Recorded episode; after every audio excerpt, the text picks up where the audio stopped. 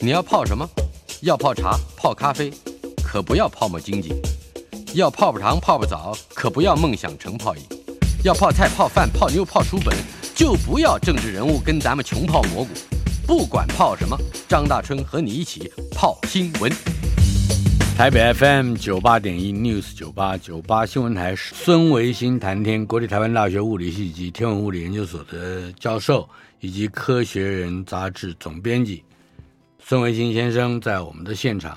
哎维新兄，你好，大春兄好，我们各位听众朋友大家好。我们今天的第一个话题就是猎风者卫星升空入轨，嗯，这都值得我们所有国人关注的啊。在嗯十月七号早上，还真的捏了一把冷汗，是因为当时呢，我们大伙儿都在看直播，嗯，说早上九点三十六分要升空嘛，那从八点多开始看直播，我还把这直播连接的传送到好几个群组里头去啊。嗯那结果呢，在发射之前的十四秒，它就停了。嗯停了以后，我就说发射取消了。啊哈，那一般来讲，发射取消不是你卫星的问题，而是火箭的问题。是那还好，因为它火箭检修了一下以后，两天之后，十月九号早上还是有直播，但是很少人看了啊。是，可是顺利发射升空。现在猎星猎风者号呢，卫星已经进到了轨道，跟我们的地面站也联系上了。那所以现在正在整个的前面的检查啊、修正啊这样子的阶段。那很快的就会开始认真工作，接受来自海面的反射讯号，知道海面上风速有多多少。那这对于为了我们，尤其是我们在亚热带这个地方，台风特别多的地方，海面上的风速如果能够准确掌握、大规模的掌握的话，那对于我们预测台风的走向跟规模会有很大的帮助的。预计几个礼拜之后开始传输气象资料，一天可以提供将近七万笔资料。嗯我们要那么多资料干什么？七万笔资料是就七万个点啦，那你就会知道有很多面上都可以看得到，并不是说它是重复的同一个地方，而是说它有很多不同的位置的点的资料，嗯那些资料拼在一起以后，你就可以得到一个大规模的风场的这样子的图形了。是嗯，呃，关于这个新闻啊，有很多条消息，还有包括嗯如何回顾列峰、呃这个抚慰过去一二三四五期是吧？嗯，对。嗯呃，我们的现在都已经要到八号了吧？呃，对，准备要八号了啊，嗯但是我们现在猎风者号就是一个中间比较不一样的一个插队者，嗯说插队也不太公平，因为我们讲六号不存在，七号呢，上次我们播了猎风呃福卫七号的发射，它是六个卫星是组合在一起的一个气象卫星的星系嘛，嗯，但本来跟美国讲好的是六个加六个，哦，所以前面是六个，然后准备再发六个。那到后来，反正 for various reasons 有很多不同的原因吧。嗯后面那六个就美国人就不做了，哦，跟我们不做了。那我们想说，原来我们六个加六个，再加一个，那个多出来一个呢，就是我们想利用这些经验自己做的猎风者号嘛。所以到后来那六个不做了，那没关系，我们就把精力资源集中在这一个上面。那现在美国能人够为什么说不做就不做？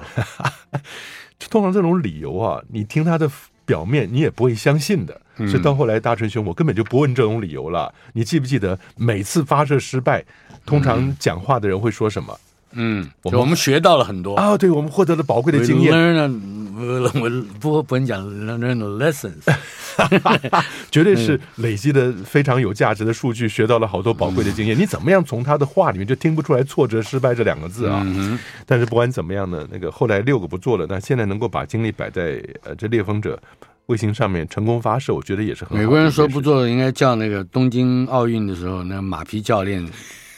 愤而出拳搞一 下。我真不知道他锤马 干什么？那马不是你训练出来的吗？应该锤自己才 对啊！对，嘿好，哎，不过大真兄啊哎，以前我们在 UCLA 念书的时候啊、u c l a 提供非常好的休闲课程。嗯，我在里面除了选了呃帆船、初级帆船、跟中级帆船、跟高级的双船身快船的不课啊，要跟我嗯说你选了马术，我真的学了马术。早上六点钟，礼拜六早上六点钟起床，嗯跟几个同学约好了以后，carpool 啊到洛杉矶附近的山区里面的马厩。哎哦，他是给你一根绳子，你自己去草原上把马牵回来。啊，你知道那是多大的考验？你你走到马前面，那马根本就不理你，它低头吃、吃东西啊。嗯是。那我们看到教练做法，直接把马头拉起来，把绳套上去就拉回来了。嗯。我们努力，终于他妈拉到一只一匹马回来以后，他就给你个钩子，一个非常尖锐的像问号一样的钩子，嗯，轻马蹄铁。哦，你得，弯下腰去把马的四只脚拉起来。嗯马那么重，你怎么样叫都说 please give me，嗯你把你的脚那么怎样跟他讲，根本就不用讲，直接用身体去把马撞的失去重心，手就把他脚拉起来了。嗯哼，所以你是要身体去顶他，然后把他一只脚拉起你来。没有挨他一拳，那个马觉得很好奇，怎么回事？他的马头就回过头来，刚好我亲完以后头抬起来，嗯跟他的头撞在一块儿，他妈马头好 硬，你知道吗？但是我觉得那个训练是非常好的，嗯你最后最后把它上岸了以后，全部都要自己来，然后出去骑马，还真的练跳那个栏杆呢。嗯，我们还练过跳栏杆，跳过，跳过跳过啊，嗯，跳过啊，所以有机会咱们再说，很有意思。呃马是一种很可爱、我很优雅的我们我动们物。把今天节目换成马术单位了。好，第一张太空垃圾单啊、啊罚单出哎炉，这有意思。美国的这个联邦通信委员会啊开出了第一张罚单给卫星服务的供应商，叫 Dish Network 这个公司。你知道 Dish Nash- Network 是以前啊，我我那时候早期的时候，我每年我都还是会到洛杉矶去陪我母亲过年嘛。嗯我母亲住洛杉矶，那这时候呢，老年人在家里面很重要的一个资讯跟娱乐的来源呢，就是卫星电视，嗯，叫 Cable Network。那那时候不是 Cable，是 Dish Network，哦嗯那就是从从卫星天线传过来的，就是这一家嗯 Dish Network。小碟子是吧？对，三不五时，就你的院子里有个小碟子，嗯三不五时那讯号不好，我就出去看一看。哦，把上面树长出来的动一下叶子修一修，不要挡到那个、嗯那个小天线接收到的讯号。是所以我们对 Dish Network 还熟悉的，以前叫小耳朵，啊，大小耳耳朵，对对是吧对。对，没有想到这 Dish Network 呢，它自己本身有一个卫星，而这个卫星要移动，它卫星寿命到了以后，你需要想办法让那个卫星移开，移开以后呢，让出它的位置来给新的卫星的。嗯那没有想到，这个 Dish Network 的公司呢，它本来要答应要移一百八十六个 miles 三百公里，嗯那燃料不够了，只移了一百二十二公里。是那所以呢，这个东西就会变成了一个比较严重的太空垃圾。嗯本来是一个比较轻微的太空垃圾，但你现在变成一个比较严重的太空垃圾呢，它就被罚了，是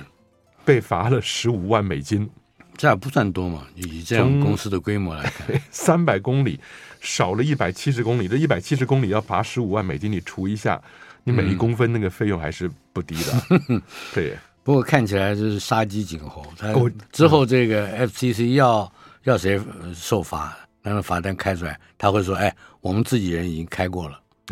是吧不，它这样子有个好处，是因为你原来发射卫星的时候，你就已经签了一个生死状了，说这个东西呢，未来我要怎么样处理。那如果你处理不到位的话，嗯，那你受罚本来就是应该的。我觉得这也就是一个建立一个正常的面对太空垃圾。？”迈出管理太空垃圾的第一步，对对对对对， 呃，下一步不知道是谁啊。啊，这下一步简直是痛苦的要死啊！因为我们搞天文的，嗯， yeah, 来，当今太夜空最亮的物 体，我都看成了最亮的礼物，我不是礼物 啊，那天上掉下来的悲惨最亮的东西物体之一。昨天晚上，嗯，我们还在台大上课啊，嗯哼，给学生上完课了以后，带着学生走到振兴草坪，椰是林大道底端是新总图嘛，对不对？嗯总图前面有一片草地，难得在台大光害那么严重的环境，周遭环境里面，那片草坪草坪上还可以看得到星星呢。哦昨，天晚上天气好，那我就带着我们大概五六十个学生啊，走到那个地方去看，木星当头，太岁当头，木星就在头顶啊，嗯是特别亮，然后看得到土星。大真兄，你把木星跟土星连一条线延伸出去，那就是黄道，嗯哼，太阳走的那个轨道嘛。 但除了这个之外呢，我们还看到夏季大三角啊，学生就好高兴，在一个光害如此严重的台北市嗯是看得到。但是你知道吗？现在这个 Blue Walker 嗯蓝色的天行者，嗯，它以后的亮度会超越了我们全天最亮的七颗恒星嗯，等等一下，嗯嗯我先请教。啊。那昨天晚上你们看到了 Blue Walker 吗？啊，没有 没有，还好没有。Blue Walker 为什么会那么亮？嗯是因为它要张开一个巨大的反射板，嗯，面积是六十四平方公尺，是，也就是几乎是一个八公尺嗯正方形。对对对对，八公尺八公尺啊。那发射以后呢，光这个反射板本身就会比北极星还亮。北极星的视星等是二点四、二点五，嗯那这一个反射板刚开始发射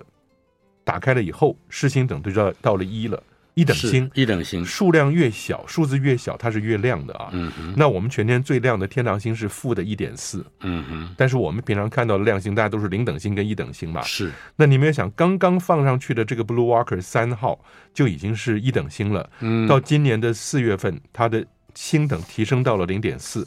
哦，那所以比天狼星还要厉害呃，天狼星是负的一点四，哦，哎所那以它慢慢要追上去要了。追上，嗯对，但是它不是只有发射这一个，它要发射一百个，嗯，所以你可以想象大川兄往后天上有一百颗几乎跟天狼星一样亮的亮星，日不落 呀，是不是？这就很悲惨了。所以它现在这个新闻里面，其你实路灯就省了，路灯其实亮很多啊，路灯是亮很多的，所以这是为什么我们的垦丁天文台嗯跟海参馆合作，很感谢海参馆的前从前任方立行馆长开始，一直到现在的馆长都对我们特别好啊。嗯，陈启祥馆长，那他们要中间的王维贤啊呢，还有陈启祥几位馆长，他们在晚上。海参馆到了晚上，因为肯定天文台的带着学生寒假暑假做观测嘛，那所以十点钟以后呢，他每三盏路灯嗯关两盏，开一盏，哦，所以就是避免光害，对对，这整个光害，而且海参馆当年方立行馆长在建设的时候，就绝大多数的光都是朝下的，嗯，所以它所有的光当时在设计是往下，所以它才赢得了好像纽约那边世界级的建筑冠军吧。嗯哼，那是海参馆的建设，所以我觉得很多时候我们在做任何地面或者天上的建制的时候，都需要考虑到对夜空不要造成无谓的光害。但没有想到这 Blue Walker 不但造成光害，直接把亮星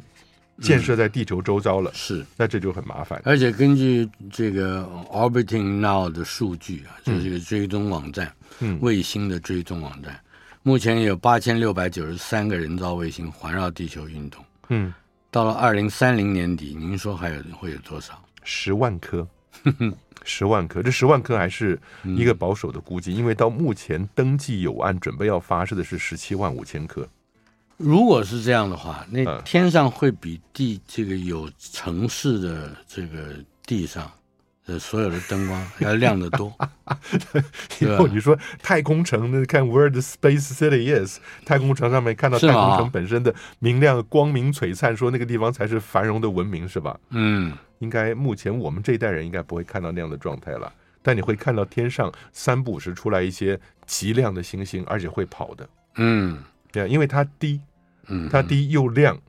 低的话速度就快，是所以当你看到会跑的星星，我真的不知道那个年代的天文老师要怎么样教他的就天文是学一点生都不会太好好就觉得奇怪啊。嗯嗯嗯如果是习惯了的话，就有外星的这个什么，呃，以前的 O UFO，嗯。呃，也也不足为奇。不过大春兄，这个夜空的光害啊，我们说的月亮当然是我们学天文的人来讲，月亮是个大光害，所以你申请观测时间呢，一个月分三部分，嗯最好的那个是在新月前后的五天，嗯那那十天叫做 Dark Nights，那很好的。但是除了要是月亮没有了，金星就变成你的光害。嗯，金星是负四等，金星是很很严重的光害。那如果金星没有的话，这零等星慢慢就会变成大的问题。是又不用说，至少你自然界的零等星是在固定的位置。嗯那如果你人造创造的零等星什么跑来跑去，是，那一旦它这个零等星经过你画面里面，你你不用说整个画面都毁掉了，你整个那个图像出来的散射光嗯就会让。以前我们早年用的设备就会被毁掉了，可能到最后会没有 night 没有 night，那生活还有什么乐趣呢？无夜，对吧？ 来，对啊接下来是嗯国际太空站对于微重力环境之下的火烛。呃，过去是无比谨慎嗯的，是吧？严禁任何形式的明火，嗯也就是你不能点蜡烛、就就打打火机什么的，打火机点蜡烛，嗯 对不可以的。对可是中国的天宫太空站显然在灭火方面很有把握。所以呢， 他能够灭火，他就愿意点火了。因为当你、嗯当我们在做什么样的那个表演啊，科学表演，无论在科博馆也好，在课堂上也好，你只要牵涉到了明火，旁边都得要先有个助理拿着灭火器在那儿等。嗯 OK，但是呢，有趣的是，我们讲过太空里面能不能点蜡烛，这是以前我上课常常跟学生讲的一件事情。是，蜡烛那个烛焰不是一个类泪滴型的烛对焰了嘛，它温度很高是在上端嘛，所以它热空气上升以后，你会看得到烛焰上方那些烟冉冉上升的结果呢，它就会产生一个吸引力，把周遭的冷空气带进来了。因嗯为你热空气上去了以后，底下空出来了，所以呢，冷空气进来以后带着新鲜的氧气进来，它就可以持续不断的燃烧。嗯但是你在呃在失重状态的太空站上面，它没有上下之分，所以理论上它不会有热空气上升、冷空气补进来的这件事情，嗯没有所以它是没有办法提供呃新鲜的氧气让你维持燃烧的。可是美国的太空梭以前做过一个实验，嗯那个太空梭就是那个命运悲惨的哥伦比亚号，是它回航的时候解体了，但它在轨道里面就做了这个实验，它并没有烧明火，它不太像中国的太这么这么厉害啊，嗯它就在一个箱子里面，然后把油喷进去，就是嗯能够燃烧的油，喷进去以后变成小小的油滴在里面漂浮着，然后你把箱子加热到那个油的燃点，嗯那结果每一个小油点呢，就会变成一个小小的蓝色的球，啊一边飘着一边烧。它嗯是非常均匀的，哎，对对对对，因为它没有上下嘛，所以整个变小篮球了。它那个实验的目的是希望要怎么样来证实让燃料能够彻底燃烧，不要产生废弃物啊。嗯那我觉得美国太空梭那个开了一个先河，但是没有想到中国的天宫太空站呢，那太空人还真的直接用火柴，他不是用打火机。嗯，我看着那个影片，空手套白狼，哎， 对，他真的拿一个火柴盒来，拿一个火柴，这样就就像我们是平常那个最传统点烟那个样子，火柴这么一擦，点了火以后，直接靠进去一个蜡烛，是但因为你没有上下之分呢，所以那个蜡烛能够燃烧，因为它是靠烛芯本身的毛细作用把融化的蜡吸到烛芯里面去燃烧的。那它还是能够燃烧一部分，然后它反正太空站里面有氧气嘛，它就会形成一个圆圆的淡蓝色的嗯这样子的一个一个图像啊。所以我觉得这其实蛮好玩的。我当时看了以后，嗯，我还把这个图像给拍下来了。那是大春兄也可以描述一下，那个蜡烛的顶端嗯哼出现这样子一个淡蓝色，像一个半圆形的钢盔。而且还有一点紫呢，啊哎对不光是蓝，因为它的火焰是红的嘛，嗯嗯是不嗯，对是，蓝紫色这样的一个有趣的蓝紫色的火焰啊，但它持续维持不了多久，但至少天宫太空站呢，愿意把这个实验用明火的方式在太空里面做，嗯我觉得对，尤其对物理教学来讲是很有趣的一件事情啊。是对啊，呃，可另外还有就是如何在松软的月球表面嗯，铺马路， 啊大真兄，这是两两两个方向的事情，现在合二为一， 我看了对就很高兴。嗯你知道我在美国刚去念研究所的时候，嗯就因为兴趣使然参加过美国研讨会，那是多久以前了？三四十年以前了。嗯哼，他研讨会就是怎么样在月球表面盖房子，所以你看美国人开始很早是就开始讨论有哪些器哪些材料可以用的。那现在最碰到最大的问题是月球表面的灰尘，嗯常年被宇宙射线打击，因为它没有大气层嘛，所以这灰尘都变得非常尖锐锋利。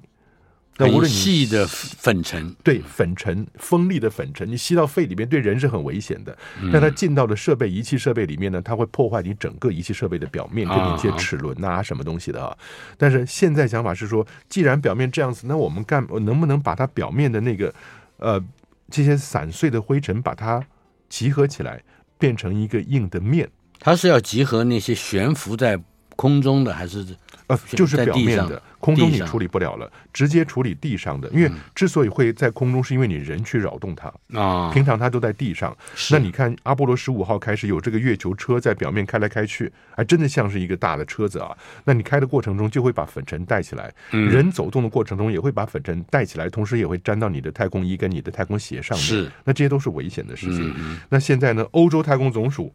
开开发一个新的计划，叫做 Paver，Pave P A 就 V 是 E。铺路啊，哎，对对，就是铺路铺路的意思啊。它铺用热路量者，计划，对对对对，热量跟压力把月球表面这些粉尘细小颗粒呢烧结成固体的物质。嗯哼，那你要，那你这个热量哪里来？很简单的方式，你弄个透镜上月球表面，嗯哼直接用太阳光，嗯哼太阳光烧月球表面以后，把月球表面一些呃细小的粉尘烧灼以后呢，重新聚集在一起到一千六百度 C 啊，是那你就能够建造出一个比较大的路面或者是一个降落场。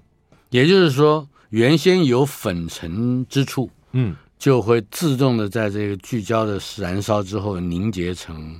像马路一样的，是吧？它对它等于没有没有工人施工嘛？嗯，哇，对对你还是要工人，还是要工程师，让你这个聚焦烧灼聚的，嗯对那个这个点是在不断的移动的嘛，那也很好玩。他说你要做一个一百平方公尺，就十米乘十米的你照目前的技术，大概需要一百一十五天。嗯哼，那把透镜运去了以后，啊，也有两米多两平方米大的一个透镜，那还蛮大的、啊。嗯运过去了以后呢，就你就不用在月球表面有镭射光，你自己嗯用太阳光就来做。时间虽然比较长，但这是刚开始，已经很不错了。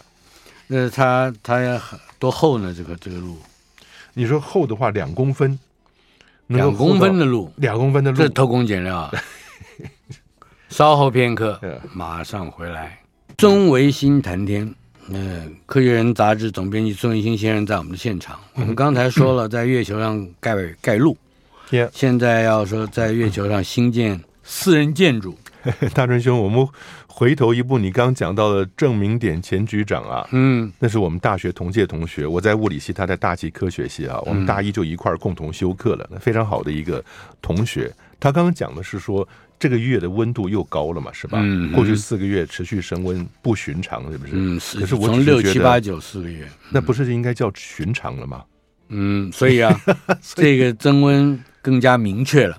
对对，就是科学就有一种做法，一个是看你每个月的变化，它是上上下下，刚刚你刚刚讲的嘛，不同季节啊，有高的有低的啊，但是整体的每一年每一年的它的发展呢，从过去到现在，你会看到持续增温的。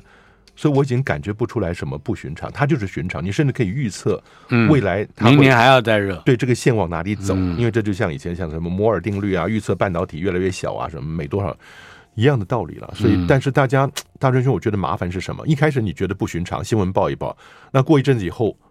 那就变寻常了，大家就没有感觉了。嗯那这就是我们过去不断发生的事情。大家慢慢对于这些过去所看的严重的危机的不寻常感，慢慢觉得嗯无感了，嗯，那这很麻烦。是的，那就得要去月球了。对，你盖房子，半个世纪以来哦，嗯这是第一次恢复探探载人探月工程的这个 NASA 嗯宣、终于宣布，将要在二零四零年之前，在月球上建造私人住宅。它这个为什么不说是公共建 筑？呃光这几要句强调对私人，大大成兄，光您刚刚讲这几句话里面就蕴含了许多有趣的观点跟知识。你想半个世纪以来重新回去，就是从七零年代开始是一直到二零年嘛，七零年代就不去了，阿波罗十七号之后。但是呢，你现在美国跟中国的两大登月竞争发展的结果，不是讲说要在月球上面盖一个半永久的常住型的站吗？嗯美国人这样说，二零三零年人要上去，然后住久一点。那中国大陆呢也讲，二零三零年它的探登住的第三个阶段，第二个阶段是登月，第三个阶段就是常住在那个地方了。就是大家都在这边搞。但是有趣的是，NASA 现在为什么讲私人住宅对，就是私人， ？Again，他又把这一方面的提醒或者是思想上的趣味刺激，重新对企业界发送。嗯哼，那你企业界的，我的人的心，我们讲那叫什么？大川兄以前那个话就是呃“人心不足蛇吞象”，嗯因为企业界的人、有钱人，他不断想要追寻超越别人的成就，是，所以你原来讲说前者有座，不是靠的他的钱，日本人前者有座给了马斯克，马斯克就嗯准备要把他送到月球旁边去绕一圈回来吗？是，还没发生，但是前者有座已经上了地地球低轨道的太空了嘛？那你会看得到，当你几个富豪都上去低轨道太空，就已经不特别了。嗯那你下个要做的就是，如果我能坐的太空船去月球嗯，绕圈回来。那其他太空人呃有钱人看的是说，那你既然去绕了月球，那我就不要做同样的事情。嗯我就要到月球表面落在上面了。那现在 NASA 干脆一步跳到更前面说，你在月球表面，富豪开始要干私人住宅。你只要一看到私人住宅，就知道是企业界富豪受到了影响，嗯。准备想要去那边投资盖私人住宅了。是，呃，他们盖了他真住吗？那他即使不真住，他可以把这个变成一个吸引人上钩的投资手段，就要吸引更傻的有钱 人，或者是更有钱的人。是吧因为他现在不单是在规划私人住宅的建造，他跟私人企业 Axim 那个公理太空的公司哈、还跟啊大学合作，不单建造房屋的外形，真的像 TLC 那个 cha- channel 一样了，嗯他要进行家具跟内部装潢的设计跟展示了。是，你就知道，大家这些有钱人就会去追逐嗯遥远的幻梦。那当你开始看到月球住宅里面的家具，那就会开始有钱人要要提出个人的克制化的家具设计了。所以这就一我路觉发得展应该下可去。以把我们台北陶朱影园的建案跟他们说一说，嗯所以你可以买没问题， 你也可以装潢没问题，但是你没邻居，是吧？啊，这大概大概就是买一栋是一栋啊，没对不对邻居啊、没有邻居啊，对啊，所以他的嗯计划也很有意思哈。这个计划的名字叫做 Olympus，嗯，就是你这些希腊诸神所住的奥林帕斯山了。诸神诸神所居之处啊，对，你到底有没有队友啊？诸神作为你的队友，嗯， 叫简称叫什叫么？猪队友呢， 好，那这是在二零四零年呢，利用月球上的现场资源。嗯那其实五十年前，我们就作为研究生，我们就看过这个计划，矿物质岩石要怎么样去造。很大的关键是，现在跟五十年前不一样，是它有三 D 列印了。嗯三 D 列印过去能够把月月球表面的资源呢变成了三 D 建筑，然后这个公司说了，他还是退一步说，万一队友不多，逃出引援队友不多的话，这个三 D 建造的过程也能够重新带回到地球上来，在于房间短缺的国家给他们提供适合的居住环境。那你就你不这不是有点套句俗话，脱了裤子放屁，你就直接在需要居住而且房屋短缺的国家盖房子就好了嘛。不，大真兄，我觉得现在这些企业，他都得要先喊出一个引人注目的口号来。尤嗯其对有钱人企业家招手了以后呢，他又再说了，这个东西即使做不成功，回头还能在地球表面有它的应用价值的。感觉上是月球上的废弃物。 来，哎对没有呃，这个下面这个精彩了，哎这个对啊确实证明了有钱人跟我们想的不一样，嗯嗯，是吧？对对，没，有外星人存在的实际证据怎么办呢？嗯，马斯克说：“如果有，I'm the one。我我想跟大家讲，如果大家有兴趣的话，你可以打马斯克的实况演说的记录，你真的去看一下，听一下马斯”克嗯他的演讲说。什么是吧？前些年我们在马斯克不是有个墨西哥的演讲很重要，就是把人类发展成跨行星物种嘛。嗯那十年以前的演讲了，到今天听起来都还很清楚。是，他他的他的梦想，他是很能感染人的演讲家。嗯但马斯克呢，在今年的国际太空大会上，again 又开始介绍他的 Starship，那嗯个爆了四分钟爆炸那个 Starship 啊哼，。是，然后他也竟然提到了外星人。嗯，他说到目前为止，马斯克说他没有看到外星人存在的具体证据，无论在我们地球表面也好，在我们周遭这些所谓的很多有有 habitable 有居住可能的环境都没有看到。这句话一讲出来，我觉得很伤了很多人的心。嗯，好多人呢，至少我在很多群组里边都看到那些狂呃疯狂的以为外星人已经出现在地球上面了，或者怎么样的。听了马斯克这句话会很失望，但是马斯克更补了一刀，他说：“如果外星人造访过这个地球，他会是第一个知道的人。”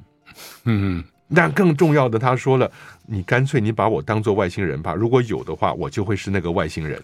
他的语义到底是说我们人类就是外星人？如果是这样讲，还说得通，”嗯就是我们毕竟是有来历的。嗯，哎我我们到底是地球表面的自然物质呢，在呃外面的能量强加之下产生是的原始生命慢慢演化出来，还是说我们是被彗星或者是陨石、嗯带着别的地方产生呃材料嗯形成的微生物了？已经形成微生物了，材料反正大家都一样嘛。嗯但如果是为微生物最早最早原始生命是让彗星、陨石带了以后冲撞到地球表面，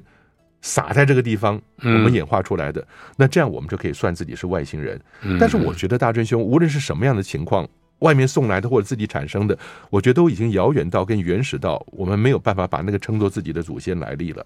嗯但是不管怎么样，他马斯克说了，如果说地球以外有外星生命，他就可能自己是行走在地球的那个外星人。嗯，所以他并不是说我是，而是我们大概都是。对，但是嗯我觉得后面这一段没有什么太大的意义。马斯克只是在 again 狂放的讲一些吸引人眼球的话啊是是，但重点是说，他到现在为止没有看到外星人存在的证据。嗯，我觉得这句话 again 又是我们现在在做的第三个音频节目啊，就从占星术到外星人里面，哦，那 reinforce 了我自己想要说的事情，就到目前为止没有看到这样的证据。那这句话呢，哎，真的是会会让很多人不高兴。但是我们做任何音频节目，重点不在于说得罪多少人，重点在于讲出目前我们知道的真相。如果说类地行星的数量是平均的，嗯跟地球这个环境差不多的，嗯，那么六十光年以内，哎，这个就很短了。你可以应该可以找到外星的生命，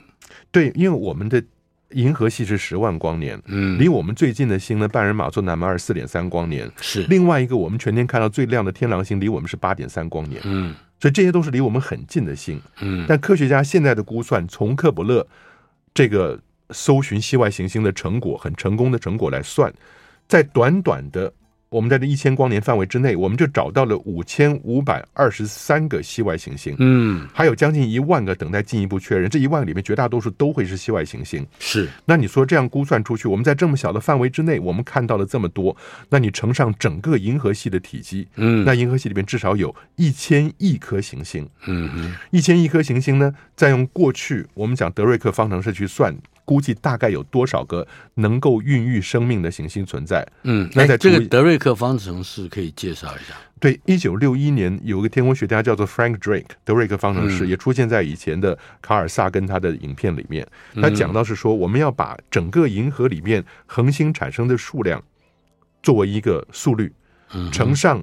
那这些恒星旁边有多少恒星会有行星，然后这些行星里面有多少行星会成为有生命存在的潜在的行星，然后一路乘下去以后，到最后那个生命能够发展成为高度高质文明的生命。它的几率是多少？它就是一连串的几率乘在一起，啊哈，你就能算出来，像我们银河这样大小两三千亿颗恒星的环境里面，应该有多少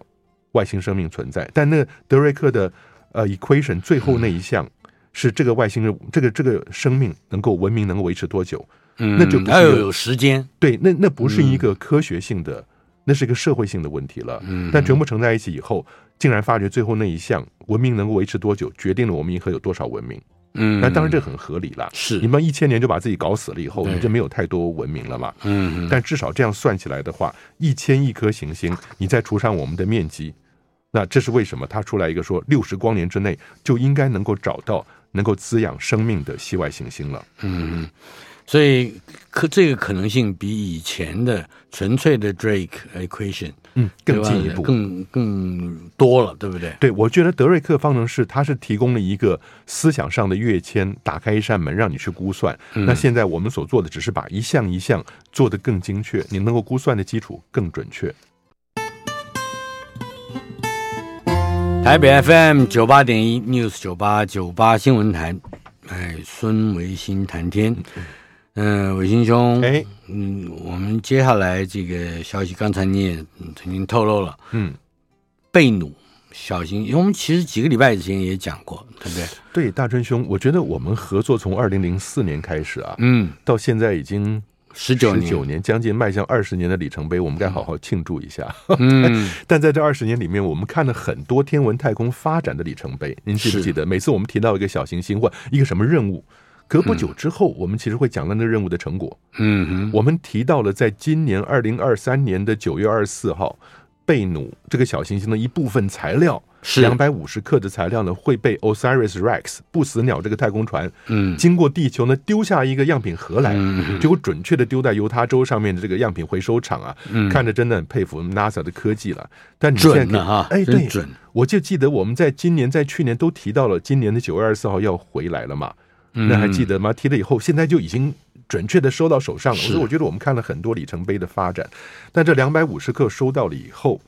我们就开始，科学家开始研究。一开始收到，大家小心翼翼的捧了以后，赶快拿到旁边一个临时设计的无尘室里面去冲洗氮气，嗯，就是冲氮气的。氮气很多时候是要要保食物保鲜嘛，是，因为只要没有氧气，食物就不会腐坏。那充了氮气以后，隔绝我们地球上面其他的 DNA 污染呢、啊就可以做好好研究了啊。嗯那这两百五十克回来以后，那当然美国太空总署那个署长特别骄傲，说这是到今天为止返回地球的最大的含碳小行星的样本呐、嗯这句话讲给日本人听的。是，准鸟二号带回来的太少了，嗯一点点啊，所以两百五十克不得了了。他说我们会研究百分之三十，让百分之七十留下来以后再研究。嗯但重点是什么呢？大真兄，一个是说你在这个小行星里面已经看得到有碳跟有水，嗯，碳本身是我们现在所知道的生命世界来源的最基础嘛。是，那而且它的碳是以有机碳的方式存在的，像碳氢啊、碳水啊什么这样的化合物嘛。那他又找到了水是被锁在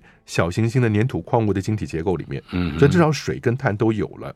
那很可能当年我们说的大量的小行星撞击地球表面，带来了我们的海洋。嗯，大真兄，是我们不能人云亦云的转述科学家说这个说法，当年说是彗星啊，现在说可能不是彗星，是小行嗯小星行，星因为去撞了彗星，发觉水的成分不太一样嘛，小行星了。可是我很好奇啊，嗯，当年太阳星云形成了太阳以后，周遭这个灰尘云盘里面形成了地球，小行星是那些没形成的碎片。为什么你地球里面没有那么多水，而是要靠这些碎片里面的水撞下来的？嗯，这个东西科学家一直没有解决，是，因为水也不是重的东西。嗯你地球形成了以后，重的铁跟镍都沉到核心去了，那表面是细酸盐，是我们看到泥土石块。但为什么小行星的水会比你的地球表面水来的多？嗯，这是一直没有讲的事情。但不管是怎么样，那这里面除了一个是说水跟碳的发现，那贝努小行星的样本很重要。嗯另外一个是讲到这个 Osiris Rex 的太空船本身了。哎，哎，它经过了地球，把东西丢下来以后，它要去哪儿？对，不是退休了，嗯哼，它是要去迎向另外一个更有趣、更精彩的小行星。我们在节目里说过，Apophis，啊，就是二零二九 Apophis 年会以一个极端近的距离从地球旁边通过的。嗯，那那个小行星 Apophis，今天我们看到了，中文翻译出来了啊。我们本来我把它叫冥神星，有人叫死神星，都嗯是死神星不好听，冥神星 OK，但是跟冥王星搞到一块儿去了。嗯，那会容现易在搞呢混掉，对，现在中文名词定下来是毁神星，毁毁灭的毁。哦呀、a p o p h i s 就是一个黑暗的、具有毁灭能力的神嘛。埃及神话，apocalypse 呃这个字头，呃，也一样， Apophis 不不太一样。对，Apophis 啊，但是 Apophis 这个东西呢，大众你记不记得？通常我们看到小行星经过地球，多半是几倍的地球月亮的那个距离啊，我们就说就已经很接近了吗？嗯，哎，地月距离是三十八万五千公里啊，是那你说有几倍的话，那可能是一两百万公里就算接近了。嗯哼，到二零二九年四月十四号，台湾时间早上四五点钟的时候，它嗯会以一个三万公里的距离经过地球旁边，很近了，三万公里啊。嗯不是三十八万的地是月是距离，是是三万哼，公是里。跟月球之间十分之一的，对，那个时候我们一定要办活动，嗯每个人发一个双筒望远镜就看得到这个天体了，哼，因为哦，它是在我们肉眼可可视的范围之内，四等到五等左右的这样的视星等距离啊。那天一大早，非常快速的从我们地球的清晨，从台湾清大晨的概有曙几光，秒钟可以看见，也就是就就大概是几秒钟，几秒钟两三秒钟，十十几哦二十秒钟这样从从空中划过去啊。我们估计那样的时间，但是你知道吗？四月十四号是我们的时间啊。如果是嗯美国人呢，四月十三号礼拜五，是所以那是个十三号礼拜五的那一嗯天。嗯， 所以不是很呀，但是 Osiris Osiris Rex 呢是美国人做完以后，做完贝努以后呢，转头这个太空船就那会他跑到这一段期间他在哪里？哦，他绕对着在它飞啊，哦，对着它飞，因为是单向的很对，要花很多时间才能飞得过去的。就绕过了地球以后，利用地球的力量甩出去以后，对着 p a p a s 过去，嗯，正面直面面向这一个毁神星的来临。是。来，我们希望节目到那时候还可以做一做。哎呦，那没有问题啊，那是我们的二十五周年纪念。我们两个的二十五周年，对对，我们嗯俩四分之一25周年，世纪，对对对，不得了。哎，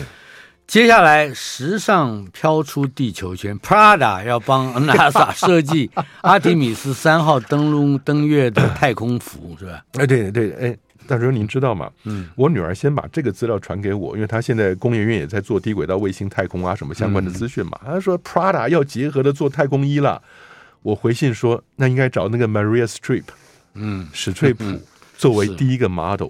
Meryl Streep， Meryl Streep，yeah，Meryl Streep，玛丽史翠普为什么？因为她穿的 Prada 的恶魔，嗯那个电影里面就是她演的。是所以呢，我觉得这这 Prada 找他来做这个太空衣做好以后，第一个 model 是应该的哈。可是你不要忘了，他和之前曾经在另外一部科幻片里面被一只鸟吃掉了，哦，那是个很搞笑的科幻片，火星片是不是？火星人来的什么东西？啊叫做 Don't Look Up，哦哦，那个 Don't Look Up，对对对对对，他他怪吓人的。当时演那个总统是吧？嗯哼，好，那这意大利的品牌 Prada 要跟公里公司、公里太空 Axiom Space，Axiom Space 现在好像新闻也越来越多啊。嗯，那准备帮 NASA 设计 Artemis 三号登月任务的窗外呃舱外移动太空服。嗯，所谓舱外移动呢，就是他的衣服不是只有在太空船里穿，是他是要穿了以后走到月球表面上去的。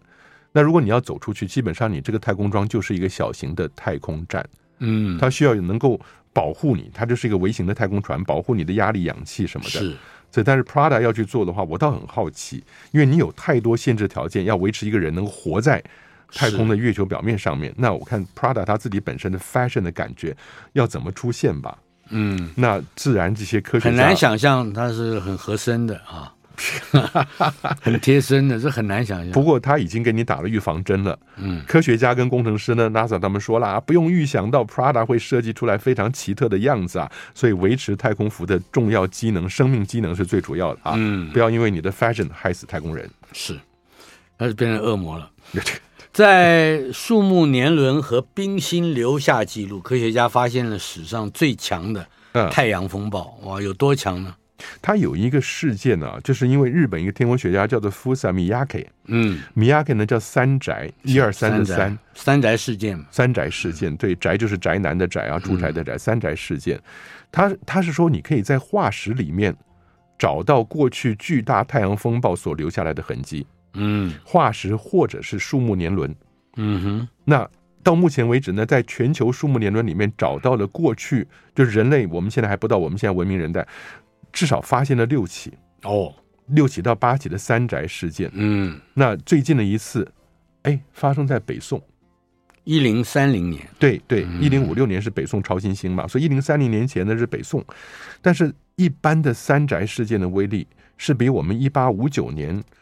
对地球人类所造成的卡林顿事件强还是强八十倍的。嗯那最重要的是，大真兄啊，我们现在所看到的这些呃三宅事件呢，那都没有未来可能出现的巨大的太阳风暴哦，产生的来的严重。还有还有更巨大的，欧亚，他说三宅事件大概是每千年会发生一次。嗯但是呢，有一些巨大的发生呢，会比我们在树木年轮里面所看到的还要来的严重。哼，嗯，那你知道，因为一八五九年那个卡林顿事件，是相当于一百亿枚一兆吨的核弹。怪怪，这对无法想，地球是完全崩溃了呢，对，大春兄，你可以想象三宅事件是树木年轮里面看得出来的太阳风暴，但是，一八五九年那一次的卡林顿事件，地球上的人们已经受不了了。嗯哼，但是呢，能量是一百亿枚一兆吨，但是那样子的风暴还不足以在树木年轮里留下记录来。嗯，这卡所以林顿事件还算不上。算不上，嗯对，那嗯地球呃在什么样的情况之下会受到巨大的影响呢？我要这你你还是不知道，因为太阳本身的风暴不是我们可以预测的。哦，但是我们所以科学家还并不太理解这个东西。对，但是你会发现一万四千三百年前的树木年轮已经告诉你说，那个时候发生过一次三灾事件。嗯哼，那我们现在过去所看这几次里面，最小最小的都比卡林顿事件要强八十倍。你知道吗？所我以们时间没有了。有，哎呀，我正想讲的帕克探探探测船不能说了，哦下一次吧。下回下回